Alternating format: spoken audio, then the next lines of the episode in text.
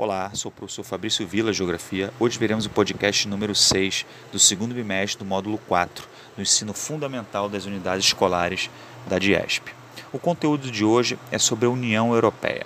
O que é a União Europeia? A União Europeia é um bloco político econômico atualmente formado por 27 países, pois em 2020 houve a saída do Reino Unido. Os países membros da União Europeia fazem parte do mais avançado bloco de países. A União Europeia na União Europeia, os cidadãos têm livre circulação entre os países membros. O bloco ainda tem uma moeda única, que é o euro, além da integração política e econômica. Isso tudo faz dele o bloco mais avançado do mundo a nível de integração, pois integra vários setores econômico, político, social e até financeiro com a questão da, da unificação da moeda. A maneira como o Bloco Europeu está organizado e realiza suas atividades é única no mundo e supera todas as tentativas de formação de blocos bem-sucedidos. Atualmente, a sede da União Europeia está localizada na cidade de Bruxelas, na Bélgica.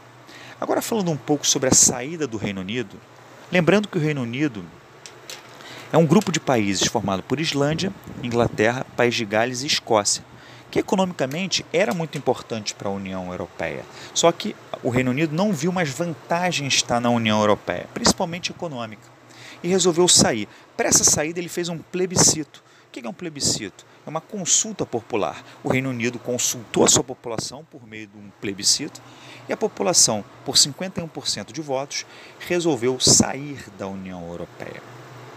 Isso foi uma grande perda para a União Europeia, tendo em vista que o Reino Unido tem uma economia forte e uma política mundial também bastante é, participativa. Em relação ao processo histórico, vamos falar um pouco do processo histórico da União Europeia.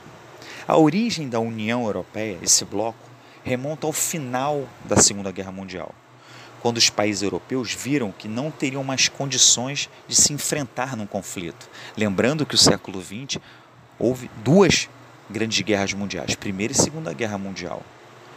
Né? Viram que não seria possível uma terceira guerra mundial. Então, vamos nos integrar, vamos nos entender. E uma das medidas para se entender foi a formação desse bloco econômico. Assim, o principal objetivo da criação do bloco era garantir a paz no continente, especialmente entre a Alemanha e a França. Para isso, era preciso fortalecer os países europeus criando um mercado comum para reduzir os custos de exportação e fomentar a economia. Primeiramente, ocorreu a criação da SECA, Comunidade Europeia de Carvão e do Aço, em 1952, que era composta por alguns países, como Alemanha, Bélgica, Holanda, Luxemburgo. Era chamada Europa dos Seis. Em 1957, foi criado o Mercado Comum Europeu, que contou com a adesão de países como Inglaterra, Irlanda, Dinamarca, Grécia. Com o fim das ditaduras ibéricas, Espanha e Portugal entraram no mercado comum europeu, e em 86 passaram a ser conhecidas como Europa dos Doze. Então percebe que a União Europeia não nasceu de um dia para o outro. Ela começa com alguns acordos, né?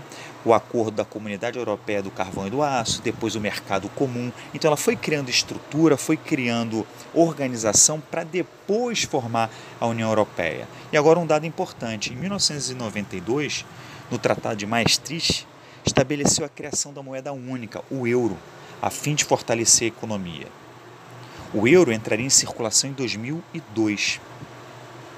Agora nós vamos ver principais propostas e objetivos da União Europeia. Segundo a própria, segundo a própria instituição, os objetivos da União Europeia são promover a paz, os seus valores e o bem-estar do cidadão, garantir a liberdade, a segurança e a justiça, sem fronteiras internas, fortalecer o desenvolvimento sustentável, num crescimento econômico equilibrado, estabilização de preços e uma, uma economia de mercado altamente competitiva. Lutar contra a exclusão social e a discriminação. Promover o progresso científico e tecnológico. Reforçar a coesão econômica, social e territorial. Respeitar a grande diversidade cultural e linguística da União Europeia e estabelecer uma união econômica e monetária cuja moeda é o euro. Esse penúltimo tópico que eu falei, respeitar a grande diversidade cultural e linguística da União Europeia, é um dos grandes desafios desse bloco, tendo em vista que a União Europeia é formada por países com diferentes línguas, com diferentes culturas e diferentes níveis econômicos. Ela conseguiu unificar isso, conseguir administrar isso, é uma das grandes dificuldades do bloco. Um grande abraço, até a próxima aula.